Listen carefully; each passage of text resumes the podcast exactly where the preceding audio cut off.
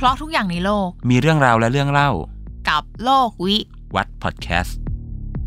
ตอนเด็กอะหลายคนน่าจะโตมากับเทพนิยาย หรือหนังสือนิทาน ที่มีเล่าเกี่ยวกับแม่มด และแม่มดในนั้นนะคะจะต้องเป็นตัวร้ายอะไรอย่างเงี้ยเออแต่ว่าเราสองคนก็อาจจะไม่ได้มีความสนิทกับแม่มดสักเท่าไหร่เพราะตอนเด็กก็โตมากับแบบจ๊ะทิงจาขวานฟ้าหน้าดำผมอาจจะสนิทกับแม่มดหน่อยเพราะผมเป็นแฟนของแฮร์รี่พอตเตอร์อืมก็จะรู้จักแม่มด ก็แม่มดเป็นสิ่งที่อยู่ใน ทั้งวรรณกรรมแล้วก็ในประวัติศาสตร์โลกมานานมาก ในยุคยุคหนึ่งแม่มดเป็นสิ่งชั่วร้ายที่ถูกล่าแล้วก็เป็นวัฒกรรมของการล่าแม่มดด้วย ซึ่งวันเนี้ยนอกจากที่เราจะมาคุยกันเรื่องแม่มดเนี่ยเราก็จะมาคุยกันเรื่องของคำว่าล่าแม่มดด้วย ซึ่งล่าแม่มดเนี่ยก็มีทั้งการล่าแม่มดในอดีต และการล่าแม่มดในปัจจุบันโอเคงั้นเรามาเริ่มกับคำว่าแม่มดกันก่อน แม่มดเนี่ยก็จะหมายถึง เป็นทั้งผู้หญิงผู้ชายก็ได้ เป็นผู้ชายก็เป็นพ่อมดเนาะคือคนที่อาจจะเกี่ยวข้องกับเวทมนต์ลึกลับเหนือธรรมชาติ อาจจะเป็นมนต์ดำเป็นไสยศาสตร์อะไรพวกนี้ เรื่องแม่มดเนี่ยปรากฏอยู่กระทั่งใน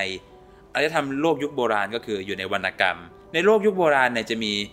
มหากาบเรื่องหนึ่งชื่อเรื่องโอดิซีก็จะมีตัวละครที่เป็นลักษณะแม่มดเนี่ยแล้ว ในการชักจูงให้คนทำอะไรต่างๆ ตามที่ตัวเองต้องการ ซึ่งสิ่งที่ให้ทำนั่นก็น่าจะเป็นสิ่งที่ไม่ดีเพื่อแลกกับอะไรบางอย่าง ใช่ มามองในเรื่องของเทพนิยายบ้าง อาจจะเป็นนิทานกริมอ่าหรือแม้กระทั่งนิทานของวอลดิสนีย์เนี่ยเขาจะให้ภาพสังคมยุโรปในยุคโบราณ ตัวละครเนี่ยจะมีตัวโกงเนี่ยจะเป็นแม่มด แล้วก็เป็นแม่เลี้ยงด้วยใช่อย่างเรื่องที่เราได้ยินบ่อยๆเลยคือสโนไวท์อืมตอนเด็ก Snow White เคยเล่นเป็นสโนไวท์นะจ๊ะ ที่ไหน ที่บ้านนี่ก็กินแอปเปิลแล้วก็ลงไปแกล้งตายบนเตียง แต่ห้ามให้แอปเปิลหล่นนะ เดี๋ยวมดขึ้นแล้วแม่ตี นั่นแหละ ก็จะมีตัวร้ายที่เป็นแม่เลี้ยงใจร้ายเนาะอิจฉาริษยาลูกจนต้องเอาแอปเปิลอาบยาพิษเนี่ยไปให้ลูกเลี้ยงกิน หรือแม้กระทั่งนักเขียนชื่อดังก้องโลกอย่างวิลเลียมเชกสเปียร์เนี่ยก็เคยแต่งเรื่องแม็กเบธซึ่งมีแม่มดพยายามชักจูงขุนศึกให้ทำการล้มราชบัลลังก์หมายความว่าไงที่เราพูดพูดมาใน วรรณกรรมพวกเนี้ย แม่มดถูกให้ทำเป็นตัวร้าย แม้กระทั่งแม่มดในหนังบางเรื่องอะยกตัวอย่างอย่าง Hocus Pocus ต่อให้เป็นหนังแม่มดที่แบบดูตลกอะดู joy ๆ แต่สุดท้ายแล้วในเรื่องอะแม่มดก็ทำให้ดูเป็นสิ่งชั่วร้ายอยู่ดีอะไรอย่างเงี้ย ซึ่งที่เราเล่ามาเป็นเรื่องของแม่มดใน part ของนิยาย แล้วก็วรรณกรรมเรามาดูเรื่องของแม่มดในโลกความเป็นจริงกันบ้าง ในโลกความเป็นจริงเนี่ยแม่มดก็มีมานานมากแล้ว ก็เป็นพวกเล่นแร่แปรธาตุเล่นเวทมนต์ไสยศาสตร์ต่างๆ แต่ พอมันมีการเกิดขึ้นของศาสนาคริสต์ศาสนาคริสต์เนี่ยบอกว่าพระเจ้าเป็นผู้สร้างสรรพสิ่ง พระวรสารอันประเสริฐต้องมาจากพระเป็นเจ้า แม่มดลำบากนะ แม่มดจะโดนมองว่ายังไงอะเอาแล้วพลังต่างๆพลังเธอมาจากไหน เธอไม่ได้รับพระพรมาจากพระเจ้านี่ เพราะฉะนั้นมันก็จะโดนมองว่าได้รับพลังงานมาจากศัตรูของพระเจ้าก็คือซาตานซาตานนั่นแหละก็คือเป็นคนให้พลังงานอะไรพวกนี้ ซึ่งมันก็อาจจะไม่มีปัญหาอะไรมาก เพราะว่าศาสนาคริสต์เนี่ยใช้เวลาตั้งไข่นาน ผ่านไปเป็นเวลาเกือบ 300 ปี จักรพรรดิของกรุงโรมถึงจะยอมรับให้เผยแพร่ศาสนาคริสต์ได้ จนกระทั่งมันถึงเหตุการณ์สำคัญสุดๆ เมื่อประวัติศาสตร์ ยุโรปเข้าสู่ยุคสมัยกลาง ถ้าเกิดให้นึกภาพไม่ออกให้นึกถึง พวกปราสาทใหญ่ๆ แล้วมีอัศวินขี่ม้าถือดาบนั่นเรียกประวัติศาสตร์ยุคกลาง เราเรียกยุคนี้ว่ายุค Dark Age หรือ Medieval Age ก็คือยุคมืดของยุโรป เป็นยุคที่ วัฒนาการช้าสุด แล้วก็มืดมนที่สุด กินเวลาเป็นพันๆปี ยุคนี้มันเริ่มต้นเพราะว่าจักรวรรดิโรมันพินาศอาณาจักรดินแดนต่างๆในยุโรปเนี่ยถูกอนาลยชนชนป่าเถื่อนต่างๆเนี่ยยกทัพเข้าไปตีไปรังควานบ้านเมืองมันแตกฉานมาก คนต้องการที่พึ่งทางใจ ก็ต้องหันหน้าเข้าหาพระศาสนาจักรคาทอลิกทำให้คนที่มีอำนาจมากๆ ในยุโรปตอนนั้นก็คือ สมเด็จพระสันตะปาปา หรือโป๊ปที่อยู่ที่กรุงโรม ท่านจะเป็นคนมีอำนาจมาก มีอำนาจมากแค่ไหนเหรอ มีอำนาจมากขนาดที่ว่า ท่านเป็นผู้ประกาศคำสั่งของศาสนาจักรศาสนาจักรว่าอย่างนี้ ทุกคนต้องเชื่อต้องฟังต้องทำตาม พระเจ้าคือสิ่งสูงสุด ห้ามลบหลู่พระเจ้า ต้องไม่มีอะไรเหนือกว่าพระเจ้า ถ้าใครขัดขืนคำสั่งของศาสนาจักรปุ๊บจะโดนสิ่งที่เรียกว่าอัปเปหิอเปหิก็คือการขับไล่อขัอบกไปไล่ออก คุณโดนขับไล่ออกไปแล้ว คุณพ้นจากศาสนาเมื่อคุณตายจะไม่มีบัตรหลวงไปทำพิธีศพให้ และชีวิตคุณจะไม่ได้ไปเจอพระเจ้า คนยุคนั้นกลัวมากเลยนะทำให้ศาสนาจักรมีอำนาจมาก ซึ่งมันกระเทือนถึงคนกลุ่มหนึ่งแน่ๆเลยคือ แม่มดณตอนนั้นคือเหมือนเป็นพวกนอกรีดเลยไหมเป็นพวกนอกรีดมาก ๆด้วย แล้วทีเนี้ยการล่าแม่มดอะก็เกิดขึ้นในช่วงนั้นด้วยใช่ปะใช่การล่าแม่มดจะเกิดในช่วงนี้เลยจก็คือในช่วงที่เรียกว่ายุคสมัยกลางนั่นแหละสาเหตุหลักๆของการล่าแม่มดเนี่ยเพราะอะไรเพราะ ความเชื่อที่ขัดแย้งกันหรือว่าอะไร มันหลายปัจจัยนะ อย่างแรกเลยก็คือสถานะจักรมีอำนาจมาก พระเจ้าอยู่สูงสุดอำนาจของแม่มดเนี่ยมันโดนมองว่ามาจากพวกซาตานมาจากปีศาจร้ายก็ใช่เหไหมืมอนเป็นสิ่งที่ไม่ถูกต้อง อาจเป็นสิ่งที่ไม่ถูกต้องเพราะเขาจะเชื่อกันว่า แม่มดเนี่ยอาจจะต้องเป็นผู้หญิงที่สมสู่กับซาตานเพื่อรับพลังงานบางอย่างเข้ามาอะไรแบบนี้ แต่ปัจจัยหลักๆสำคัญอีกอย่างหนึ่งเลยเนี่ยมันคือในช่วงปลายสมัยกลาง มันเกิดสิ่งที่เรียกว่ายุคเรเนซองส์เคยได้ยินชื่อกันไหมอ๋อเคยอ่าหรือการฟื้นฟูศิลปะวิทยาก็การคือยุคที่รุ่งเรืองถึงศิลปะประมาณหนึงเหมือนกันนี่อ่าเป็นยุคที่คนเริ่มศึกษาความรู้ศึกษาศิลปะนั่นแหละ คนเริ่มพยายามปลีกตัวออกจากศาสนาจักร ซึ่ง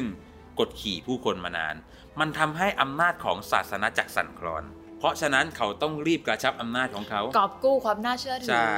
อะไรที่เป็นศัตรูของศาสนาจักรจะต้องโดนกำราบ แน่นอนว่าแม่แม่มมดดกลายเป็นแพะของเรื่องนี้กันอย่างมากๆเลย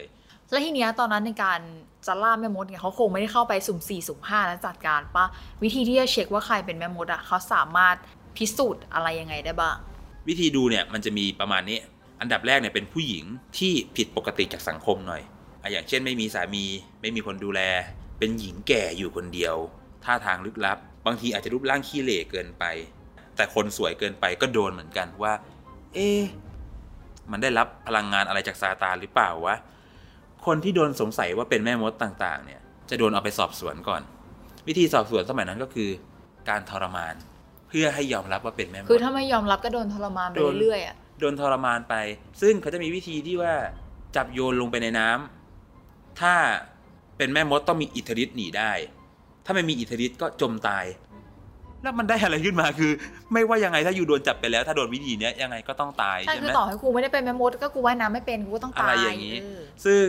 ถ้าเกิดทรมานทรมานจนรับสารภาพจนรับสารภาพอย่างเงี้ยแล้วก็เอาไปประหารกันอยู่ดี ซึ่งเป็นเรื่องที่น่ากลัวมากๆคืองานสุดท้ายแล้วก็ต้องจบชีวิต เมื่อถูกสงสัยว่าเป็นแม่มด และโดนสอบสวนอะต่อให้สุดท้ายจะยังไงก็ต้องจบชีวิตอยู่ดีอะใช่ และส่วนมากเนี่ยแพ้รับบาปจะเป็นเพศหญิงเพราะเพศหญิงจะโดนมองว่าเป็นเพศอ่อนแอในศาสนาคริสต์ แม้กระทั่งบาปกำเนิดของมนุษย์เนี่ย ก็เริ่มจากผู้หญิงคนแรกในโลกคือเอวา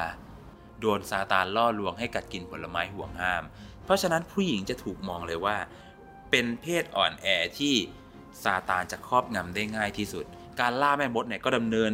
กินระยะเวลาอยู่เป็นศตวรรษศตวรรษเลยนะแล้วนะตอนนั้นอะตอนที่วิธีประหารนะ ใช่วิธีการที่ใช้ไฟจุดไหมหรือว่าเป็นยังไง ก็แล้วแต่วิธีของแต่ละท้องถิ่นไป บางท้องถิ่นก็อาจจะใช้การเผาทั้งเป็น บางท้องถิ่นก็ใช้วิธีแขวนคอ แม้กระทั่งเป็นดินแดนเยอรมันนี่ก็เป็นที่หนึ่งเหมือนกันที่ว่าเกิดเรื่องเฉาโฉเรื่องแม่มดขึ้นมาว่า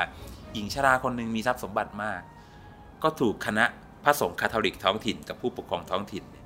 เข้าไปสอบสวนว่าเป็นแม่มดเขาอยากได้สมบัติ ใช่แล้วก็ประหารชีวิตนางซะ เพื่อเอาทรัพย์สินของนางเนี่ยมาแจกจ่ายกันในหมู่คณะ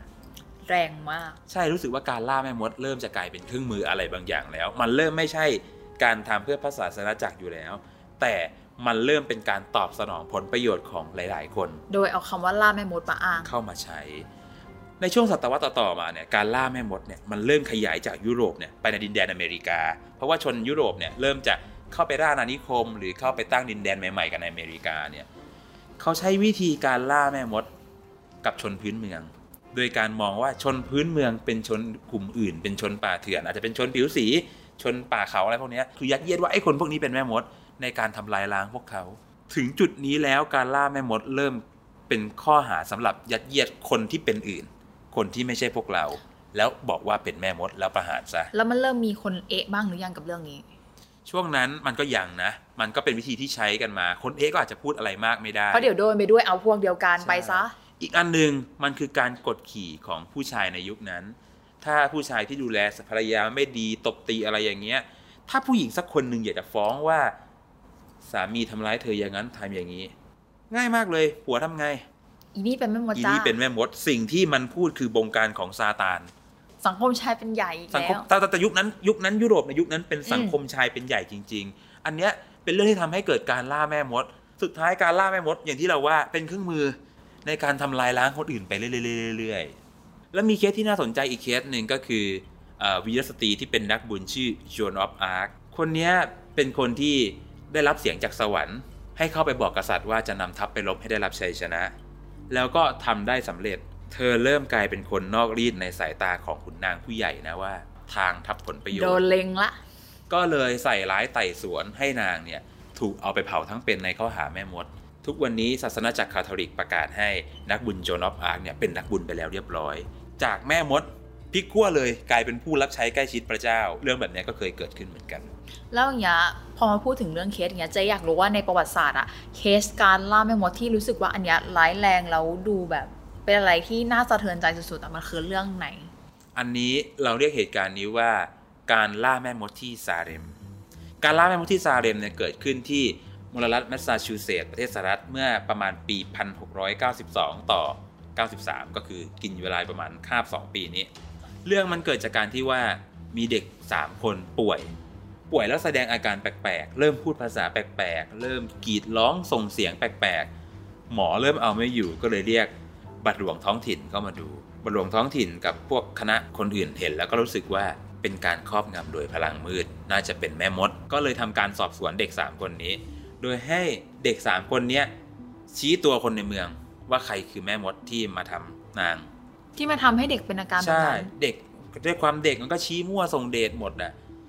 มันเลยเกิดการสอบสวนครั้งใหญ่ขึ้นที่นั่น โดยผู้พิพากษาคนหนึ่งที่ชื่อโจนาธานคอริน การสอบสวนครั้งเนี้ย ใช้วิธีง่ายมากเลย เรียกคนต้องสงสัยมาแต่ละคนละคน แล้วสอบสวนว่าเป็นแม่มดหรือเปล่า ถ้าตอบไม่เป็นเกิดอะไรขึ้นโยนน้ำทรมานด้วยวิธีต่างแล้วถ้าบอกว่าเป็นนะๆบอกว่าเป็นได้ แต่ต้องซัดทอดคนอื่นด้วยซัดทอดคนนั้นคนนั้นคนนี้ คือถ้าซักทอดก็จะรอดนี้หรอจะได้รับโทษน้อยลง มันทำให้คนจำนวนมากในเมืองนั้นที่โดนกล่าวหาเนี่ยซัดทอดอ๋อฉันฉันอาจจะไม่ถึงขั้นแม่มดหรอกฉันได้รับพลังงานจากซาตานนะจากคนนี้แต่คนนี้ได้คนนี้มา ไอ้คนต่อมาก็อ๋อได้มาจริง ๆ ได้มาจากคนนู้นซัดทอดกันไปเรื่อยๆเพื่อโทษตัวเองลดลงอะเบ็ดเสร็จทั้งคดีนี้ มีคนโดนจับเป็นร้อยกว่าคน โดนสอบสวนโดนทรมาน คนที่น่าสงสารสุดเป็นเศรษฐีชาวไร่คนหนึ่ง ผู้ชายนะ โดนจับหาว่าได้รับพลังงานมืดนี้ด้วย วิธีที่เขาโดนทรมานคือ เอาก้อนหินใหญ่ๆทับตัวเขาแล้วเขาทนไม่ได้ ก็เขาก็ไปเหมือนกัน หรือกระทั่งผู้หญิงอีกคนหนึ่งที่เป็นทาสผิวสีอะ ก็โดนซัดทอดทรงเดชเหมือนกัน แล้วก็ทนไม่ไหวแล้วก็ยอมรับ คือมันมีคนที่ทนไม่ไหวทรมานไม่ไหวแล้วก็ยอมรับเยอะมาก เมืองซาเลมตอนนั้นกลายเป็นเมืองแห่งความหวาดระแวง ทุกคนพร้อมที่จะซัดทอดใครก็ได้ ที่ตัวเองรู้จักหรือไม่รู้จักเพื่อให้ตัวเองรอด บรรยากาศความน่ากลัวมันทวีขึ้นเรื่อยๆ คนโดนจับ คนโดนทรมาน คนโดนประหารชีวิตในแต่ละวัน จากจุดเล็กๆ จุดเดียว เด็กผู้หญิง3คนป่วย จนในที่สุดเนี่ย ทางการต้องเข้ามาจัดการโดยผู้ปกครองที่ชื่อว่าวิลเลียมฟิปส์เนี่ยเข้าไปในที่นั่นแล้วก็จัดตั้งศาลพิเศษขึ้นมาใหม่ แล้วเขาก็เลยรู้ความจริงข้อหนึ่งว่าหลักฐานในการสอบสวนเนี่ยเอาแม้กระทั่งนิมิตหรือความฝัน มาเป็นหลักฐานในการจับคนอื่นได้ด้วย เขาก็ให้ยกเลิกไอ้ระบบนี้ซะแล้วก็ตั้งคนชุดใหม่เข้าไปทำงาน สอบสวนจนเบ็ดเสร็จแล้ว ไม่มีใครเป็นแม่มด ก็อภัยโทษไปหมด ตอนนั้นสถานการณ์เริ่มดีขึ้นยัง ดีขึ้นแล้วเรียบร้อย เพราะว่าแกเข้าไปเคลียร์ไปคืนความสุขให้พื้นที่ตรงนั้นซะคือความว่าสุขให้ประชาชน ใช่ เพราะว่าแบบเละเทะมากเลยอะบทสรุปก็จับไม่ได้หรอกว่าใครเป็นแม่มด แล้วก็อภัยโทษทุกคนไป แต่คนที่สูญเสียจำนวนมากเลยเนี่ย ไม่มีโอกาสได้รับความยุติธรรมคืนเรื่องเนี้ยสิ่งที่น่ากลัวที่สุดก็คือจิตใจของมนุษย์ใช่ด้านรวมืดของคน มันรวมไปถึงการโดนปลุกปั่น จากเรื่องนิดเดียวอะทำให้คนในสังคม หวาดระแวงกันเองได้อะซึ่งเรื่องที่เราเอามาเล่าเนี่ย มันมีการถูกบันทึกไว้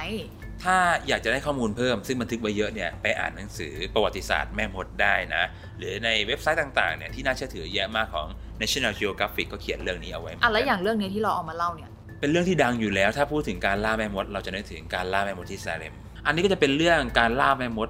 ในยุคสมัยก่อนที่เราใช้อาวุธใช้เครื่องมือทรมานกัน แต่น่าเสียดายที่ว่าโลกมันวิวัฒนาการมากขึ้นทุกวันทุกวัน เทคโนโลยีเจริญขึ้น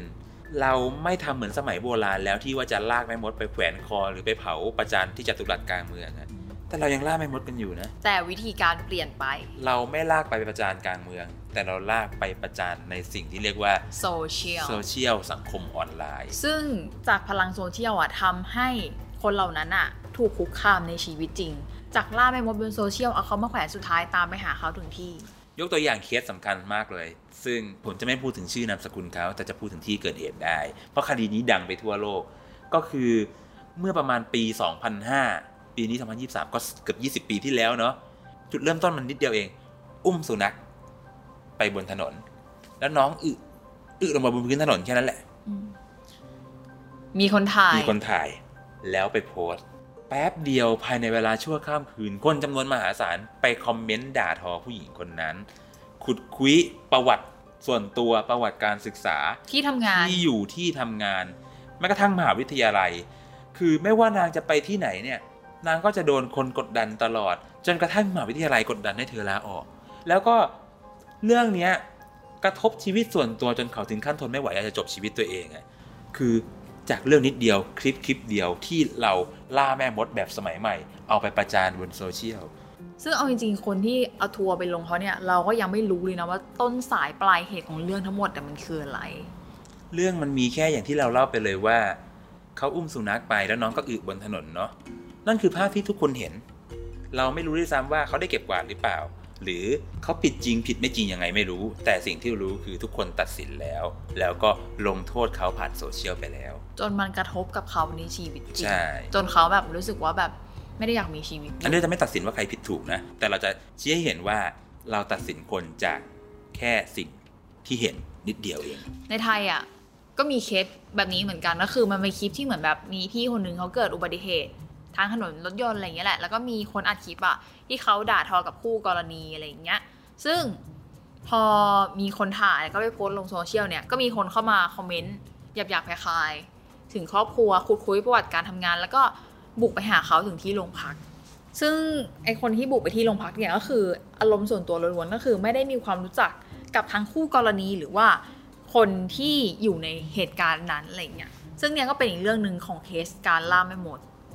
วิธีอาจจะต่างแต่ mindset ไม่ต่างจากการล่าแม่มดในยุคโบราณใช่ ซึ่งเราไม่รู้เลยว่าเรื่องราวทั้งหมดอะต้นสายปลายเหตุและการจบของเรื่องเนี้ย มันเป็นยังไงมันมีอะไรต่อหรือก่อนหน้านี้มันเกิดอะไรขึ้น แต่เราตัดสินคนคนหนึงจากคลิปคลิปเดียวที่เราเห็นเพียงไม่กี่นาทีหรือวินาทีบนโซเชียลแล้วเราก็ตัดสินเขาไปแล้วอะเหมือนกับสมัยยุคโบราณแหละที่ตัดสินว่าคนคนหนึ่งเป็นแม่มดเพราะแค่รูปร่างดูแก่เกินไปอะไรใช่แบบนี้เหมือนหรือแค่คนบอกว่าคนนี้เป็นแม่มด